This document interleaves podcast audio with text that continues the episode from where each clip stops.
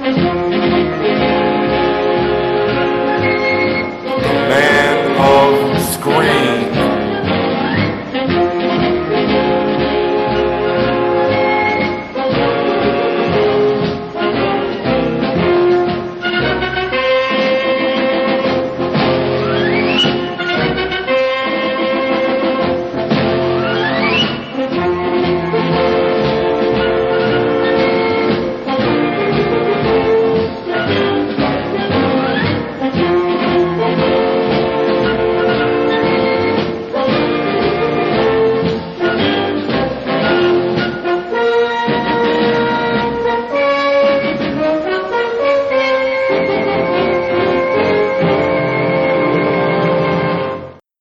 everybody, welcome to episode 70 of the Man of Screen podcast. I am your host, Mike Zummo, and in this episode I'm going to come back briefly from my uh, summer hiatus to talk about a couple of things that have happened between the end of The Adventures of Superman in 1958 and the beginning of the New Adventures of Superman, the Filmation cartoons in 1966. It was an interesting time for Superman. I mean, obviously, uh, after the tragic death of George Reeves, the producers were willing to do just about anything to get the Man of Steel on the air because, you know, he wasn't making money for them if uh, he wasn't on the air. So, one of the things that was proposed, and this was really proposed early on, this was filmed in 1957 and supposed to be aired in 1958 while George Reeves was still alive. This was The Adventures of Super Pup, in which Superman and his cast of characters were replaced by dwarfs in dog costumes. I want you to let that fester in your mind a little bit and uh, realize what I just said. Dwarfs in dog costumes. So that's the Adventures of Super and we're going to talk about that in a few minutes. And then in 1961, another attempt to get a television show on the ground with our favorite Kryptonian was another TV pilot. This one, The Adventures of Superboy, starring John Rockwell, and this was based upon the Superboy comics that were appearing at the time. Both shows were done mostly with the same crew at, that did The Adventures of Superman, so you're going to see a lot of similarities between both of these properties. Well, maybe a little bit less Super Pup, but we'll get to Super Pup in time. But there are a lot of similarities between the George Reeves series and the unaired Superboy pilot that I'll be talking about in this episode. But before we get to the business of this month's show, I'm so used to saying this week, but it's actually going to just be this month's show because there won't be another episode for another month after this or so. We have some feedback to address from a couple of, of items. The first of which is from my old friend Dave McElveny, and Dave is writing in on the Man of Screen podcast episode 62, in which I talked about whatever goes up and the last night. So we're really talking about the end of season five and the beginning of season six of the Adventures of Superman. For those of you uh, eagle-eared listeners, you'll know that uh, I've discussed letters that Dave wrote about episodes far more recent than episode 62, but I really wanted to read as many of, of the letters on the Bob Fisher episodes as I could with Bob here. We'll get Bob back on the show eventually, but uh, I'm going to run solo for a while here. So, anyway, Dave writes Greetings, Mike. How wonderful that you've made it to season 6 of The Adventures of Superman. I've been enjoying it, as I'm sure you know. I enjoyed your earlier coverage of the Fleischer shorts and the Kirk Alyn serials, too. But the 1950s TV series is definitely my sweet spot. Thanks for this continuing gift to your listeners and for what will come in the future. Whatever goes up, as you mentioned, another one of those Jimmy Olsen come to life episodes. And Jack Larson once again owns the character as no one else quite can.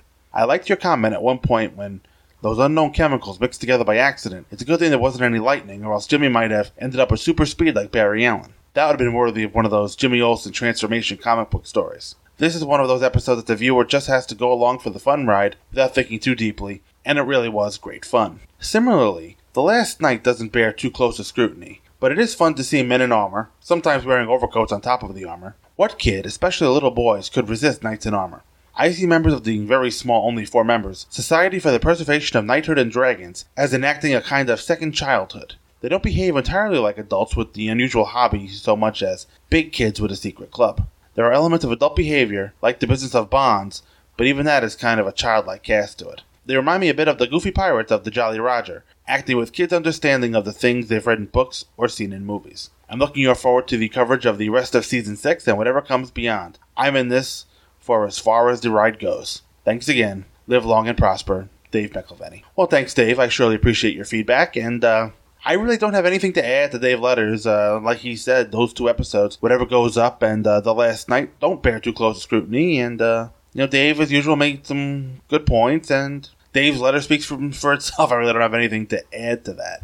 All right, so we're going to uh, move right along to our next piece of feedback. This is uh, from a newer listener discovered the show after after I joined the uh, Two True Freaks Internet Radio Network. This is from Kirk Greenfield, and he's writing in uh, kind of regarding his, his previous letter. He had uh, wondered who replaced Inspector Henderson after the actor died. So Kirk writes, "Hi guys, just heard your response to my email questions. I must have gotten confused when you were speaking of the death of the actor who played Perry White after season six. I guess I thought you were talking about the actor who played Inspector Henderson, as I listened during my commute to work, and sometimes it's hard to keep track of which him you're referring to. Thanks for the info on why Lois Lane was switched after season 1. I find the voices of Jimmy, Lois, and Clark are so well imprinted that I can see them in my mind as I listen, but Perry White and Inspector Henderson are so much less so. Memory is a funny thing. I think I had seen 3 and 1 now that I hear you cover it, but I don't know how much more of the season I had seen in syndication. As always, it's great to hear the two of you trade comments. You seem so relaxed and enthusiastic about the series, it will be a pity as it comes to a close. Thanks for planning a look at Hollywoodland. I've yet to see it and look forward to your comments on it. Kirk Greenfield. And uh, Kirk is the co host of the Imperious Rex Confessions of a Serial Surface Invader podcast. And the only thing I'm going to really say in response to uh, Kirk's letter is the mentioning that it'll be a pity as my coverage uh, of the Adventures of Superman comes to a close. You know, it doesn't have to necessarily. It'll come to a close for me, but any of you who have started listening to my show since I've joined the Two True Freaks Network, and if you haven't done so already, you know what? I highly encourage you, if you're interested, of course. I'm not going to force anybody to. Go back and uh, listen to my uh, to my backlog. Uh, this is episode 70. I joined officially joined Two True Freaks at episode 63, so there are 62 episodes and a handful of Man of Screen extras and special episodes to uh, look back on. There's quite a backlog there, so if you're interested, check it out. Uh, check out my comments on the uh, some of the more uh, some of the older material, the older George Reeves episodes, and the uh, stuff that came before that, the Fleischers and the Kirk Alyn serials. So now we have one more bit of feedback to get to, and this comes in the form of an iTunes review. This is from Aaron Henley, another member of the Two True Freaks podcast network, and he Aaron also appeared on Man of Screen Extra number 12 when we talked about Wonder Woman. Aaron is giving me a five-star review. It's titled Stronger Than a Locomotive. Aaron gets right to the point, keeps it short and sweet, and he says, Fun show. Mike really knows his stuff and puts together a great show. So I'd like to thank you, Aaron, for your review, and I would like to thank Kirk Greenfield and Dave McElveny for their letters. You can send an email to the show as well. Uh, email is manofscreen at gmail.com, and, then, you know, if you're so inclined, why don't you leave me a review on iTunes? That can, helps the show's uh, visibility in the iTunes directory. So, with that done, I am going to take a quick break, play a podcast promo, and then I'm going to come back with with the unaired Adventures of Super Pup pilot. Hang around, folks. This is an imaginary podcast, which may never have happened, The Short Box Showcase. but then again may have, about a father and daughter. I'm Professor Allen, And I'm Emily. who came from Ohio and talked about comics. Identity Crisis. Lone Wolf and Cub, Hergé's Tintin. White Tiger. It tells of their rise to glory, when the great guests were yet to be booked. I didn't know this was going to be the Jimmy Olsen Hate Podcast. It's always the Jimmy Olsen Hate Podcast. and the great feats of editing not yet performed. Ultraman, this is Ultra 7, this is Ultraman Jack, and this is Ultraman Taro, and this is Ultraman Leo, and this is Ultraman... Of how they spoke at length, When I read a comic, story comes first and art comes second. Continuity is really the brainchild of nitpicking nerds the world over. those are our people, Emily. And reviewed in brief tales that explore creatively the bounds of a given character's history. Superman has basically the same relationship with Wonder Woman that he has with Batman. of brilliant creators before their fall from grace. This is the era where Miller is at the height of his creative and artistic powers, and the ability of strong writing to encapsulate and transcend its time. Flash of Two Earths by Gardner Fox. This is an imaginary podcast. Aren't they all? Shortbox Showcase is part of the Relatively Geeky family of podcasts. Check us out on the web at relativelygeekypodcast.blogspot.com or search in iTunes for Relatively Geeky or Shortbox Showcase. And remember, we're not experts. We're just family. All right, welcome back, folks. The Adventures of Super Pup. This was unaired but filmed in 1957. It was p- planned to be aired in 1958. Writers were Cal Howard and Whitney Ellsworth, and director was Cal Howard.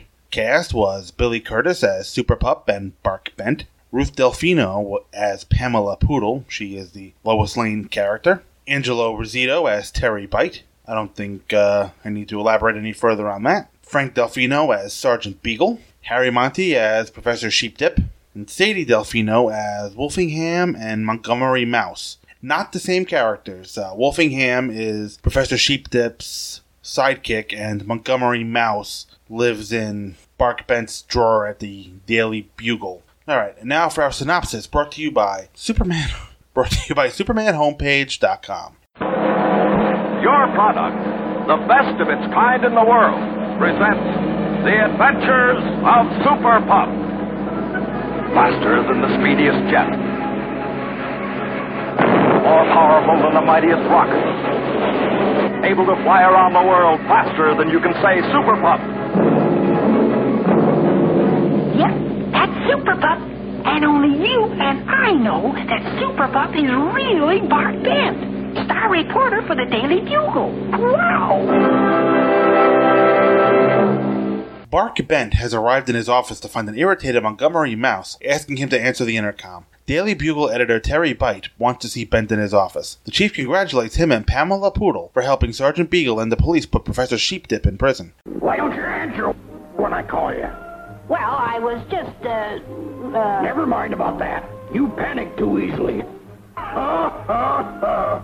Ha ha ha! I just wanted to tell you what a fine job I think you and Pamela did in helping the police put Professor Sheepdip in jail. We could never have done it without the help of Super Pup. Oh, it was nothing. Why are you taking the bow? It's you think you know Super Pup. Uh, uh, me?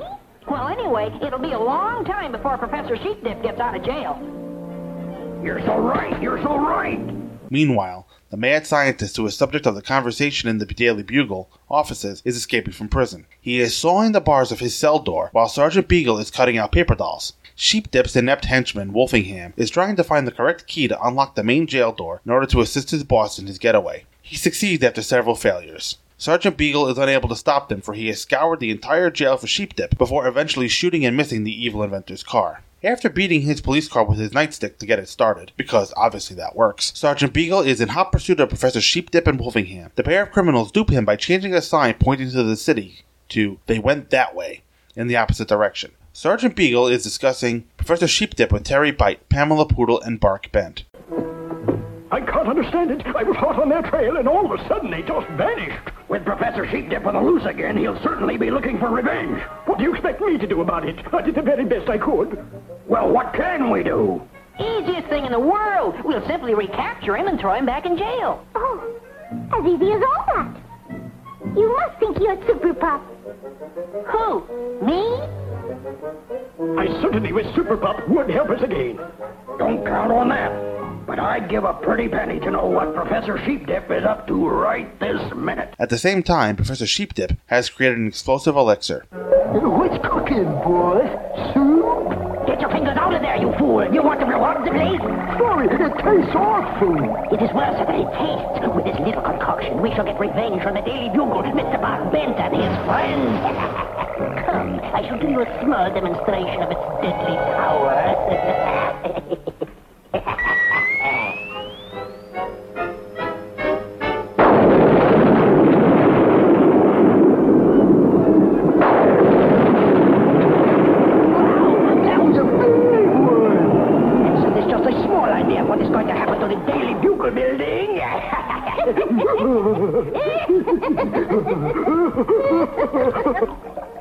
What you doing now, boys? Why you pouring all that stuff in the bottle, you will see. You will see.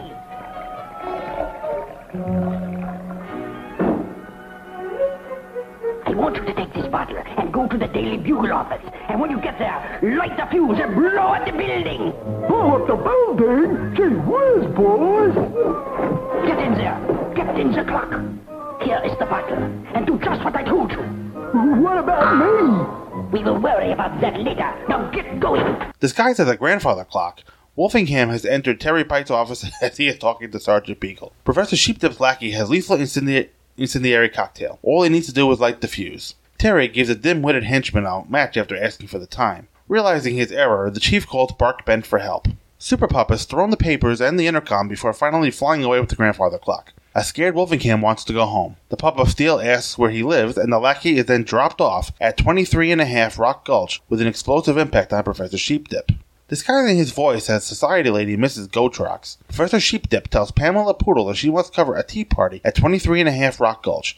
In reality, Uh, any messages, Montmorency?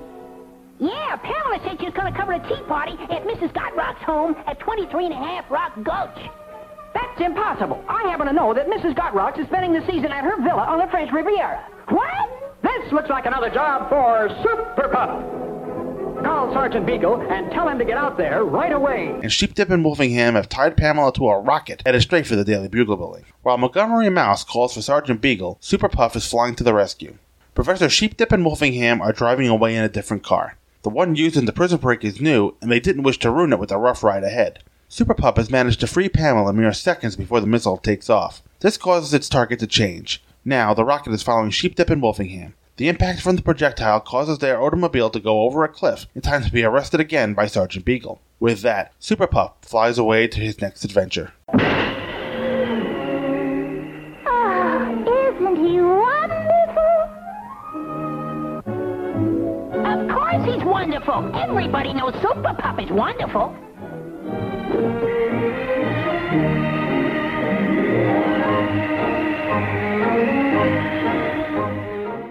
I want you to picture in your mind it's 1957, and in the room are Whitney Ellsworth, maybe Mort Weisinger, and whomever they report to with with regards to the Adventures of Superman television series. Obviously, after season six, they don't believe they're coming back. And somebody, I would love to be a fly on the wall in this meeting, as somebody, presumably with a straight face, suggested, let's do the Adventures of Superman, but let's do it with dwarfs in dog costumes. I don't know what's worse the fact that somebody actually thought of this, or the fact that somebody actually approved it. I mean, this wasn't just something that was thrown out in a meeting and forgotten about. Costumes were made, people were cast, and this was actually made it in front of a camera. They say that, I don't know what, 10% of the series that are ever pitched make it in front of the camera, and even less so get beyond pilot. Imagine this being one of those minuscule things to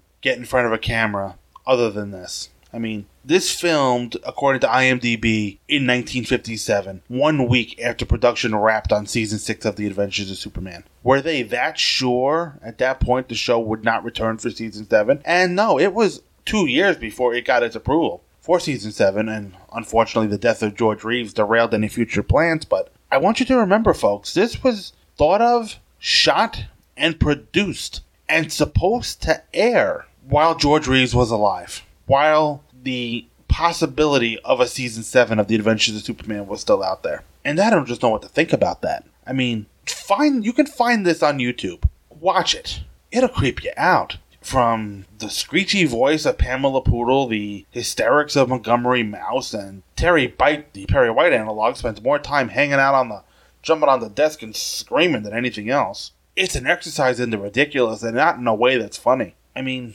this really was a live action cartoon. Maybe this would have gone down easier if it was animated. I don't know. We're going to go into this. I think just from my little speech here, you know my thoughts on it. I don't think very highly of this. I don't know of anyone who thinks very highly of this. If you think very highly of this, write me in, manofscreen at gmail.com, and I'd love to recommend you for, psych- I mean, uh, not recommend you for psychiatric treatment. I'd love to hear why you think this is worth watching. I only watched it because I knew I was going to cover for this podcast. I mean, I'd known about this since 1988 when NBC aired that 50th anniversary Superman special hosted by Dana Carvey. I saw a very little clip of Super Pup flying and the uh, part of the opening sequence where Montgomery Mouse says that both you and I know Super Pup is really Bark Bent.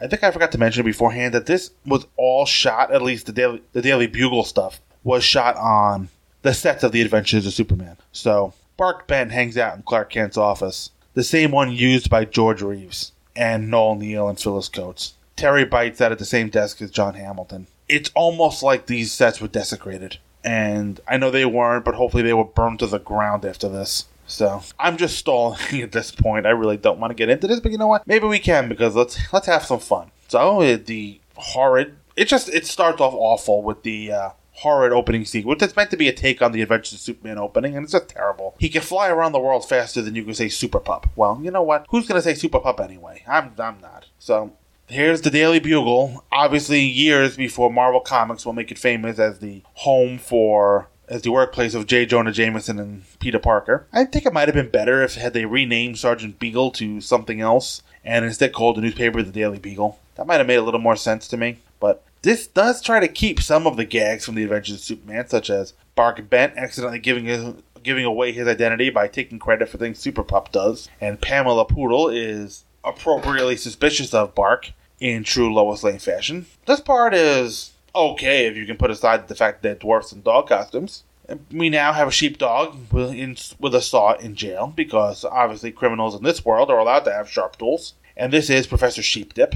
And while uh, the professor, the good professor, is uh, trying to escape from jail with a backsaw, Sergeant Beagle is at his desk cutting paper dolls, which kind of brings me back to Great Caesar's Ghost when cutting paper dolls was a sign that Perry White was losing his mind. So Sheep Dip gets out, there's a big explosion at the jail, and uh, Wolfingham uh, assists uh, Sheepdip with his escape, blows a hole in the side of the wall, and off they go. There's a car chase. Sergeant Beagle crashes his car. Sheepdip changes the sign to say they went that way, causing Sergeant Beagle to crash. It's just slapstick is basically all this is.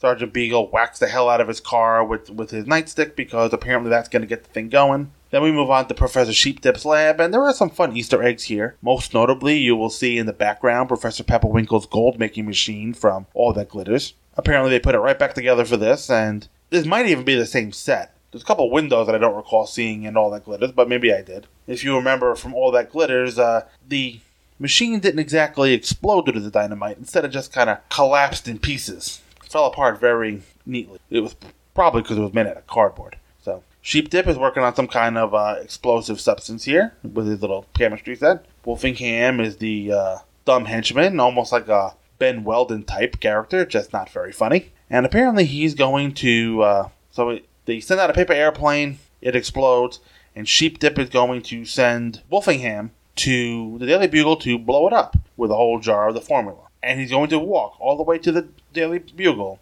inside of a grandfather clock. Yes, a grandfather clock just walks on down the street. So, as we often saw in Perry White's office, uh, Inspector Henderson will come in to report into the chief, and this time Sergeant Beagle is uh, telling Terry Bite how incompetent he is. And, and as they're talking, then nobody notices that a grandfather clock walks in. I mean, I generally don't say anything when I'm sitting at my desk and a grandfather clock walks in. But I will say this before I go any further. Terry Bite is a decent parody of Perry White. He's definitely got the, uh, the high strung uh, temper tantrums going for him. One of the things that I don't mind, and I did chuckle even a little, I did chuckle a little bit, is that all this weird stuff happens to Terry Bite, and he doesn't even bat an eye. Like I mentioned, the aforementioned grandfather clock. It just walks into his office, and he barely acknowledges it. He barely acknowledges anything that's around him. And Wolfingham, inside of the uh, grandfather clock forgot to bring his lighter or couldn't get it to work, and he asked Terry Bite to light his fuse for him. He actually came out of the grandfather clock and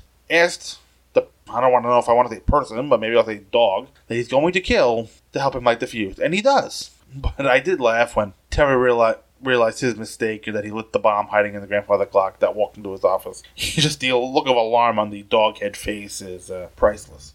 You know, I could see a Silver Age comic story of, uh, like, if Superman were exposed to red kryptonite and he turned into a dog. I mean, I don't believe the lion head thing was red kryptonite, but it might have been. I don't remember. Calling Bob Fisher, calling Bob Fisher. But red kryptonite definitely could have turned Superman into a dog like figure. And apparently, uh, we have a color issue here because the first half of this episode was in color, and about the halfway point, it goes black and white. From what I heard, that was about all the color they had left. There was another surviving piece of film that had the second half of this, and it's not in color, or it wasn't good enough to restore the color. So half of this gem is in color, and the other half is in black and white. So here is our first look at after um, Terry calls for Bark Bent. Apparently, every time he's in trouble, he jumps on his desk and yells, "Bark Bent, Bark Bent." So here is Super Pup wearing a color designed Superman costume with the oversized dog head. All of the Silver Age silliness in the world isn't nearly as terrible as this. Of course, the one thing this episode needs is more slapstick. Super Pup throws a bunch of Terry Bite stuff out the window before getting the grandfather clock out. And eventually he gets the grandfather clock out, and Super Pup flies it out from above. Apparently he's holding it underneath him and flying. Okay. More likely, he's sitting on the grandfather clock and they're simulating flying. This episode has certainly gone to the dogs. And I can definitely understand how this didn't get picked up. I just don't understand how this got in front of a camera. Not only is the show stupid, but so are the characters. Super Pup just talks to Wolfingham in the clock and doesn't even phase him. And he wants to go home, and Super Pup drops him at home. And I kind of wonder, did he just kill that guy? As uh, he dropped the clock and exploded. But nope, Wolfingham is okay. Remember how much I hated the Brainy Burro and the Jolly Roger? This makes those two episodes look like masterpieces. Super Pup returned to the Daily Planet to the Bugle office, and for some reason he was he's able to run across Terry Bite's line of sight without the editor noticing because okay, he's not clearly not observant. And as I watched this, one of the things I kept finding was that I was looking at the clock. You know, so it's clear that I just want this to end, as this is painful. So uh, here's Pamela getting invited to her to whatever was supposed to go on at uh, Rock Gulch Road or whatever it was. And obviously, as per trope, this is going to get her into some kind of trouble. So she sh- strolls up to the shack and he gets nabbed. Bark Bent, when he gets back, realizes that Pamela can't possibly be going where she says she's going because the person she's going to see, uh, Madame Gotrox or whatever it is, she's on the French Riviera at the moment. I don't know how Bark knows this, but maybe he sniffed her butt. That's how he knows where she was. We're going to see now that Pamela Poodles is strapped to a bomb, strapped to a bomb, yelling for help, you know, the usual stuff, and she gets done. Super Pup unties her, and the rocket takes off. And it didn't take me very long to get tired of Montgomery Mouse, and apparently he breaks the fourth wall to fill us in on all the important facts, like why the bad guys switched cars. I really don't care. And then more of an inexplicable plot device. Uh, once the uh, once Pamela Poodle is no longer stuck tied to the rocket ship, the missile uh, chases the car that the bad guys are in because it does. They get hit by the missile and the car falls over a cliff and they go to jail. Aren't we excited? We find out how wonderful Super Pup is. I want to get out of here. I don't want to talk about this ever, and I'm sure you don't want to listen to me say another word about it. I'm going to take a quick break. I'm going to play a podcast promo, and then I'm going to come back and talk about the unaired Adventures of Superboy pilot from 1961. Hang around. Stay. What? Have you ever read uh, a Superman comic? Not in the last few hours. Oh, uh, I was just checking, right? Just checking.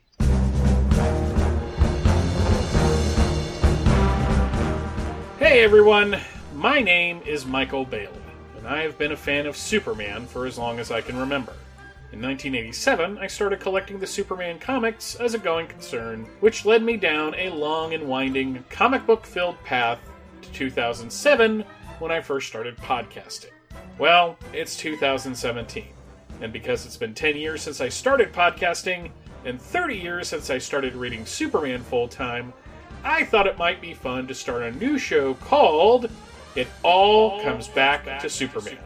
It All Comes Back to Superman will be my monthly reaffirmation of my Kryptonian faith, where I will pick out something about the Man of Steel and discuss it.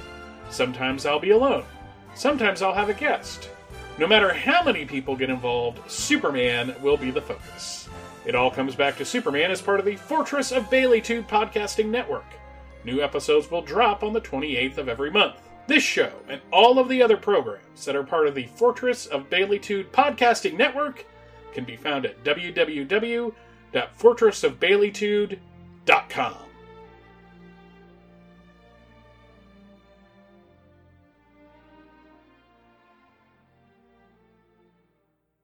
All right, welcome back, folks. We're going to continue this episode with the 1961 unaired pilot, The Adventures of Superboy.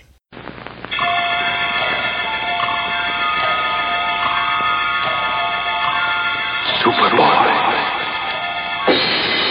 It's the adventures of Superboy. Incredible boy of steel, powerful, fearless, invulnerable, only survivor of the doomed planet Krypton, home of a race of fine and noble humans far advanced over those of our own world. Superboy, whose scientist father sent him hurtling into the far reaches of interstellar space in a tiny craft moments before great Krypton exploded into a billion billion fragments, speeding the spaceship unerringly on its course for planet Earth where, landing safely, the infant Superboy was found and adopted by a small town couple, Jonathan and Martha Kent. And now, some years later, the child is young Clark Kent, a student at Smallville High School, where his meek, retiring manner hides an exciting secret known only to himself and his foster parents. The secret that Clark Kent is, in reality, Superboy, champion of the oppressed, enemy of all evildoers, dedicated to the cause of truth and justice.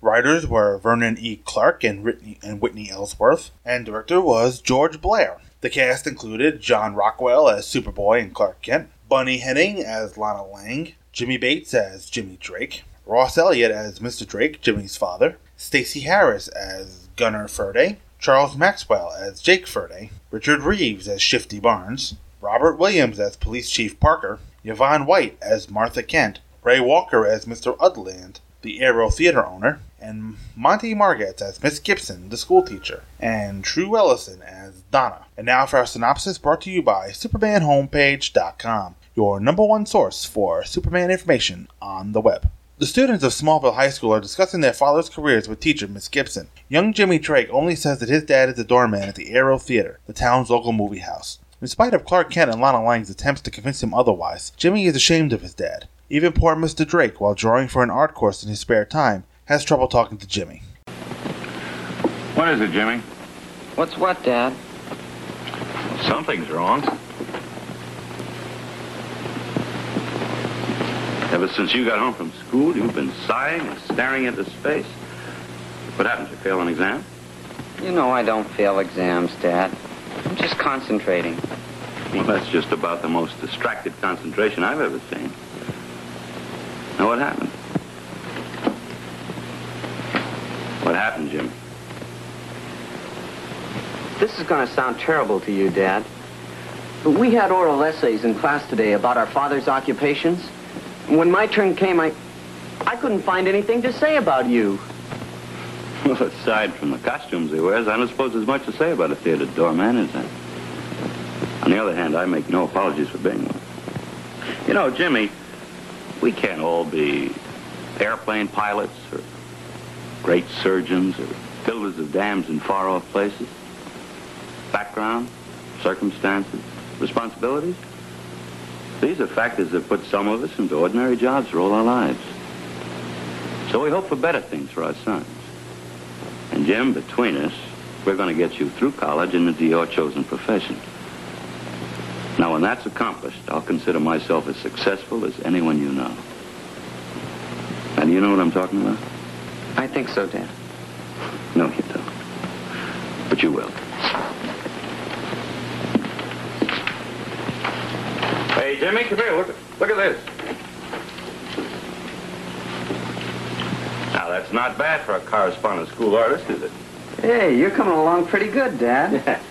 The lad will most likely have something to talk about soon for Gunner and Jake Faraday, who have had plastic surgery to change their faces completely, and Shifty Barnes are out of the Arrow as $200,000 in uncut diamonds are on display there for the premiere of a film called Raja's Ransom, whose star Todd Dexter grew up in Smallville. The Faraday brothers' plan is a simple one. Shifty is to keep Smallville Police Chief Parker and Superboy busy, while Jake and Gunner steal the diamonds from the Arrow Theater. Oh, why don't you go sit down?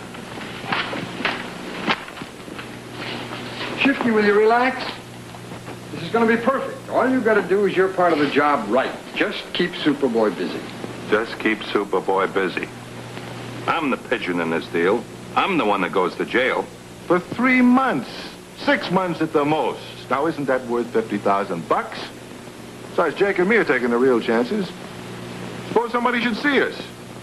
Suppose they do. Who's going to know you?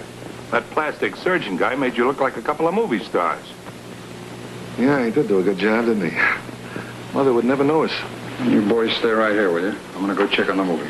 The gang of criminals knows the route in which Chief Parker drives. This allows Shifty to be in a shack as he shoots the police car's tires. The resulting gunfight forces Chief Parker to call Superboy for help.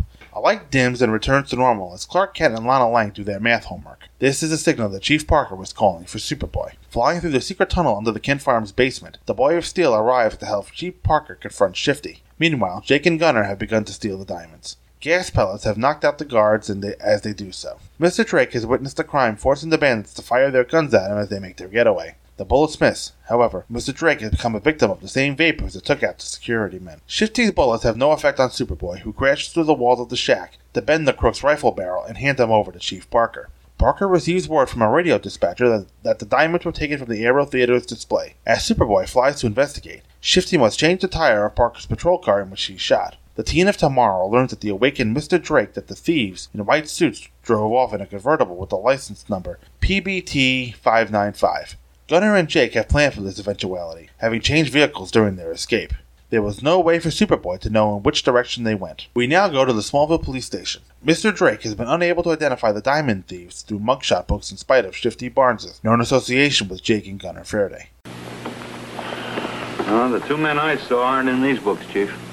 You know, Chief, it can't be a coincidence that Shifty was doing all that shooting just at the time the thieves were stealing the diamonds. There has to be a connection. Of course you're right. Wait a minute. Shifty Barnes. Let's look him up here. So, fun. so here we are. Known accomplices and partners in most of his crimes are two brothers, Jake and Gunnar Furdy.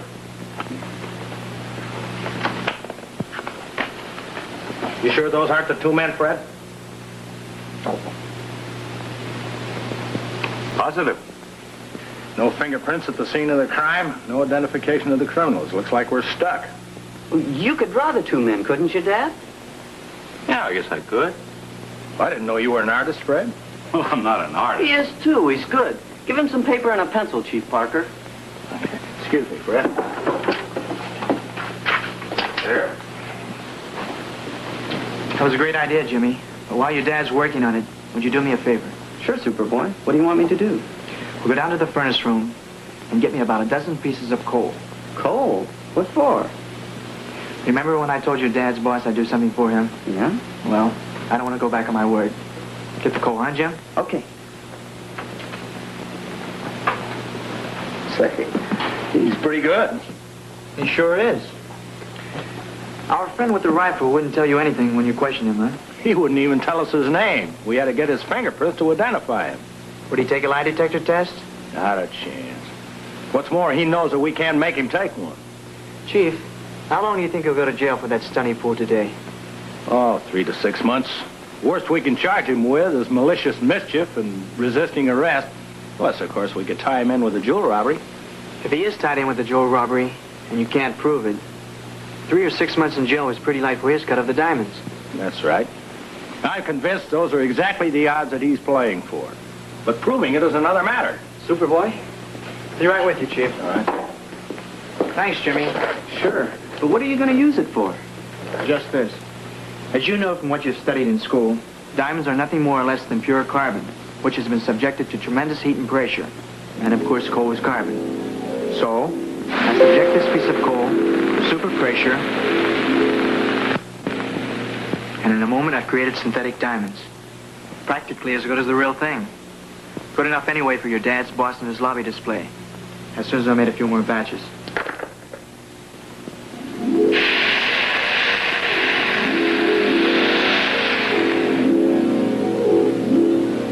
One's a blonde. No, I just haven't filled it in yet. They both had dark hair, like this. Oh. Oh, good, good. Well, make it as accurate as you can. It's important. Hmm? There, that ought to do it. Now take them down to the theater, Jim. Uh, sure. But I wanted to wait and see Dad's drawings. Later, Jim. These are pretty important to Mr. Edlin, you know. Sure. They're excellent drawings, Mr. Drake. They sure are. The point is, do they really look like the two men? I'd stake my life on it. Yeah. This gives Superboy an idea that requires Mr. Drake to be bait in a trap. Every newspaper in the country will have the drawings of Gunner and Jake along with the name of the artist. You know, these drawings don't mean a thing. It's It's the guy that made them that's important. We get rid of him, we get rid of all our worries. You're right. You know, he's uh, he's pretty good at that. In fact, he's too good for his own good. Where do you say he lives? Over the movie house in Smallville. Let's go back there and pay him a visit. Mr. Drake waits anxiously in his apartment in which he and Jimmy live above the Arrow Theater. Clark Kent uses his X-ray vision to stake things out as he is taking a math exam. He notices Jake and Gunner in the area. Having finished the test early, Clark leaves to become Superboy. In the meantime, the Faraday brothers have called Mr. Drake, making him believe Jimmy has been taken to the hospital for an injury. This allows the thieves to capture him. Having knocked out Mr. Drake, Gunner and Jake intend to make his death look like a hit and run accident. A roadblock prevents the diamond thieves from carrying out their diabolical assassination, one called Superboy. The front of their car has seen better days as, as it's smashed by the Boy of Steel's invulnerable body. Now, Jake and Gunner Ferd will be spending their days in prison after they got out of the hospital in which they made Mr. Drake believe Jimmy was being treated. Fred, the insurance company is rewarding you with a full scholarship for Jimmy at any college that he wants to attend. That's not all. They're offering you a job in their offices in Metropolis at maybe more money than you're getting now. Well, what do you say, Jim? Shall I quit my job and leave Smallville? Whatever you decide, Dad. I'm with you. Well, then tell them no thanks, Chief. I like the people here, and I'd like to go on with my art lessons. Who knows, maybe someday. Superboy, I want to thank you for saving my life. You're welcome, Mr. Drake. Lots of luck to you, Jimmy. See you, Chief. The next day, Jimmy is speaking proudly of his father in front of the class at Smallville High School, much to the joy of Clark Kent and Lana Lang. Students, we'll continue today with our public speaking class. Last time we left off with Jimmy Drake. So today we will start with him. Jimmy?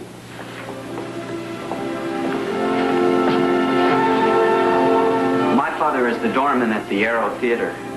But he's the best theater doorman in the United States.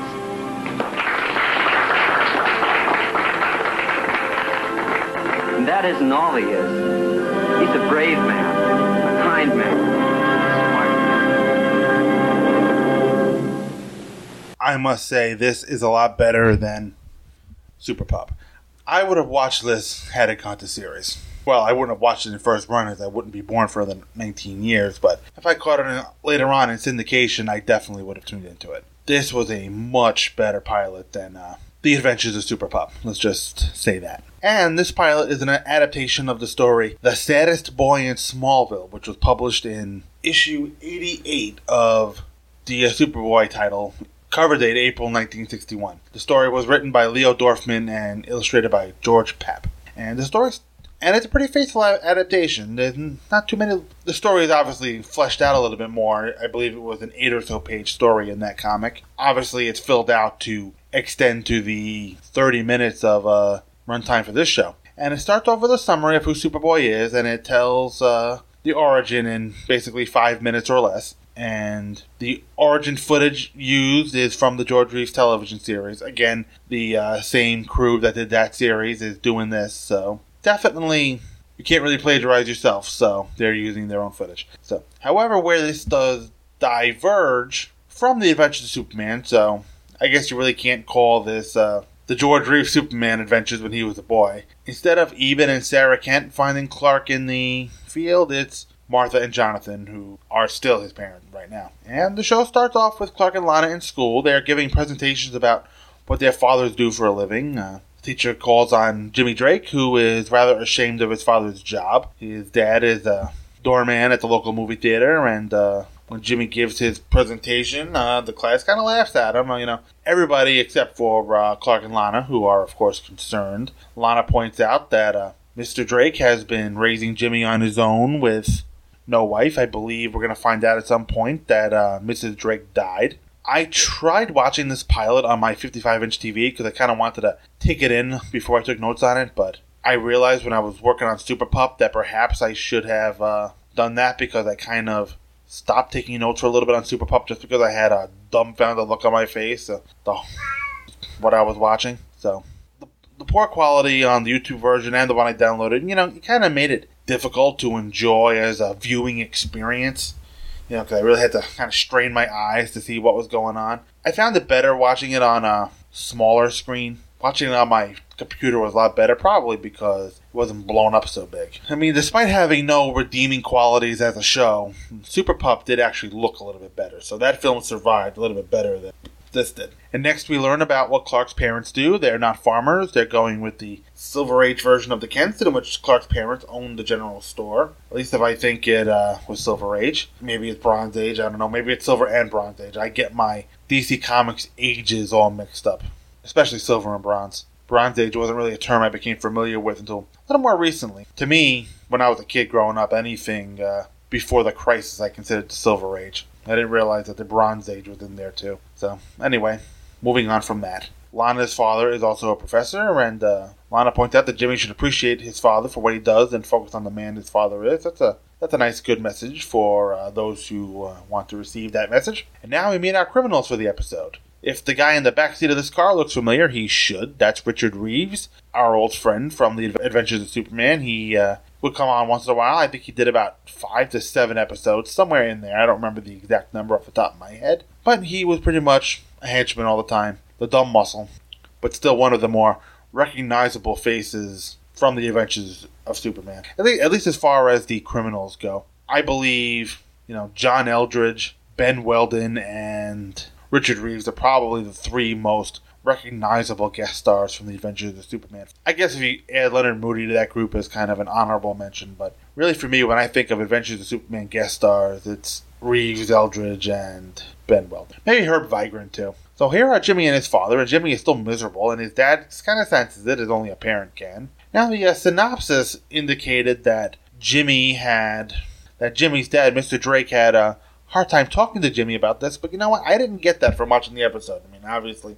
I didn't write the synopsis, but I really like this moment where Jimmy, when Jimmy tells his father that you know he didn't have much to say about the job, and his father didn't get angry. He kind of agreed. Yeah, I'm a doorman. What else do you really say? But I really love the moment where he said he makes no apologies for doing what he does. Now, this is something that's hard for a kid to understand because I guess on some level, kids measure themselves on the success of their parents and compete with each other kind of on the same battlefield. Yeah, but when you have a child of your own, there's a lot more important things than chasing the dream job. And he's at peace with the job he has, and if that provides enough to eventually find a way to get Jimmy to college and choose whatever career he wants, then to him, that's a success. And I really love that talk because you don't understand how much you are willing to personally sacrifice and do, and how much you're willing to put up with a crappy job because it's better for your children that you do so. You know, when my daughter was born, I realized it was time to stop chasing every extra penny all over New York State. It was time to kind of settle in and only make drastic changes if they were necessary and worth it. So here are criminals again. Shifty is nervous.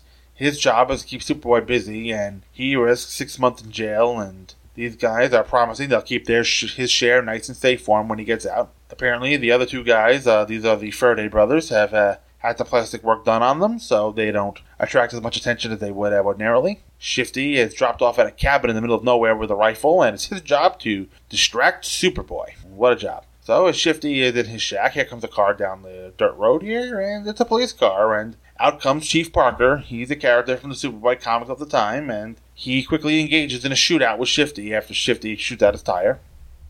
And here's where things get a little interesting. Chief Parker goes to his radio, and okay, that's fine. I mean, he's calling for police backup, right? Nope. He's calling Superboy. Uh, is the rest of the forest on a donut break? Why isn't he calling them? I mean, I know there probably aren't a ton of Smallville cops, but you would think there'd be enough that Superboy wouldn't be the first choice. Maybe this is like uh, Batman, uh, the Adam West series, where uh, you know every time Commissioner Gordon had to go to the bathroom, he turned on the bat signal. Now at the Kent home, the uh, lamp is flickering. This must be the Superboy signal, as Clark suddenly doesn't want to finish helping Lana with her math homework. And uh, here's Martha Kent. This is the only time we really see Martha Kent in this episode. It's her job to uh, distract Lana, as she saw the Superboy signal as well, and she knows that Clark has to get out of there. And Clark has a secret compartment that he enters through the living room. This is kind of a cool looking secret compartment. The wall kind of just rotates, and Clark enters this little back room that he has. He receives his phone call and is changing. Lana comes back to the living room, but Clark is gone, and I'm getting the feeling from this scene that Martha runs interference for Clark quite a bit. So here is Johnny Rockwell in his Superboy costume.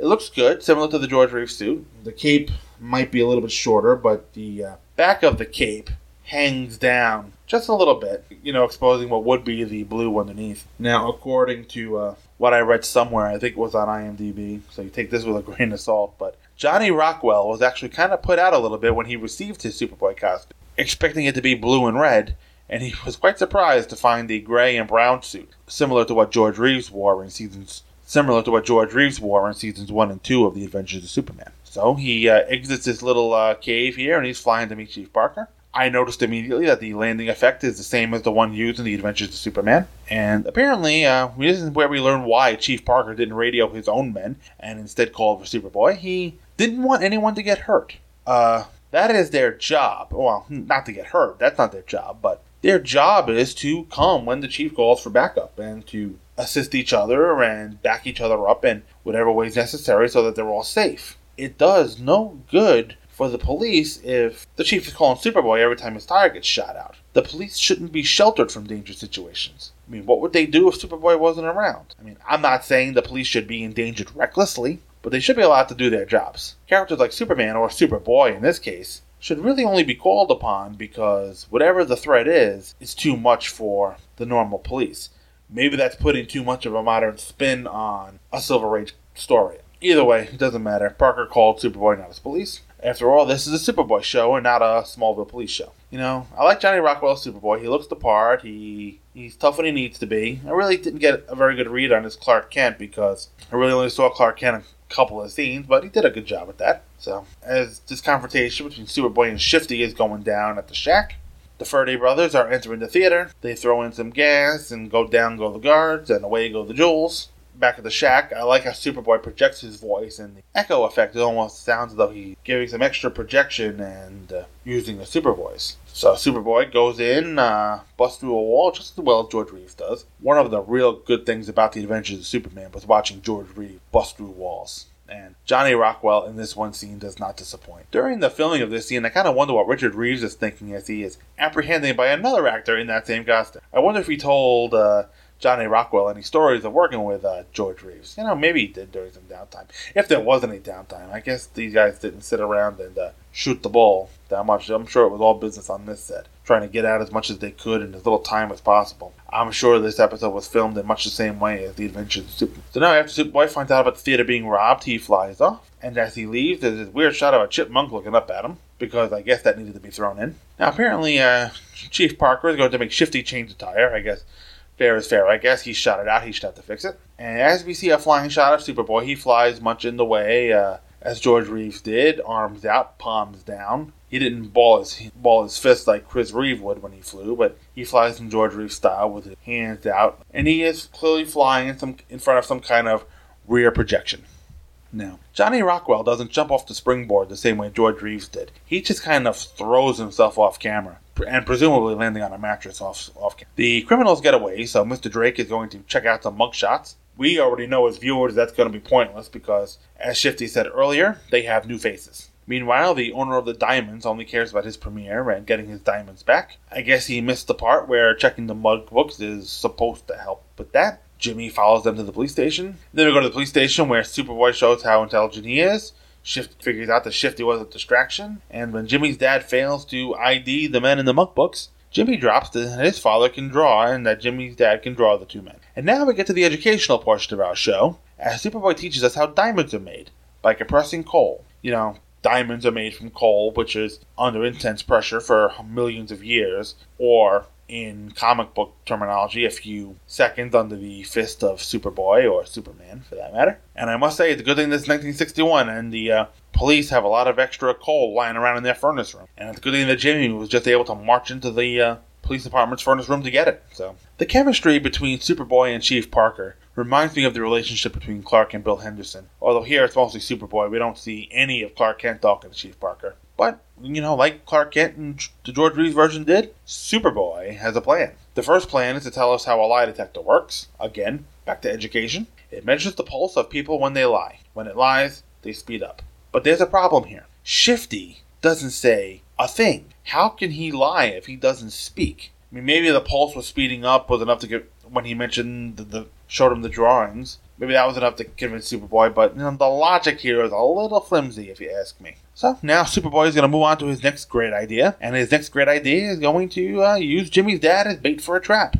Although he didn't realize exactly what was going to happen until after he agreed to it. You know, next time you agree to let a superhero use you as bait, you should ask if there's a chance that you're going to lose your life doing this. I think it's a fair question. You know, the life insurance people want to know. So the sketches are now in the paper. Apparently, they're sent to all the papers all across the country. I'm sure the paper in Smallville, the local rag, was enough. I'm pretty sure the um, Daily Planet didn't need these pictures, and neither did a paper in San Francisco. Like I said, Smallville and the surrounding areas would have been fine.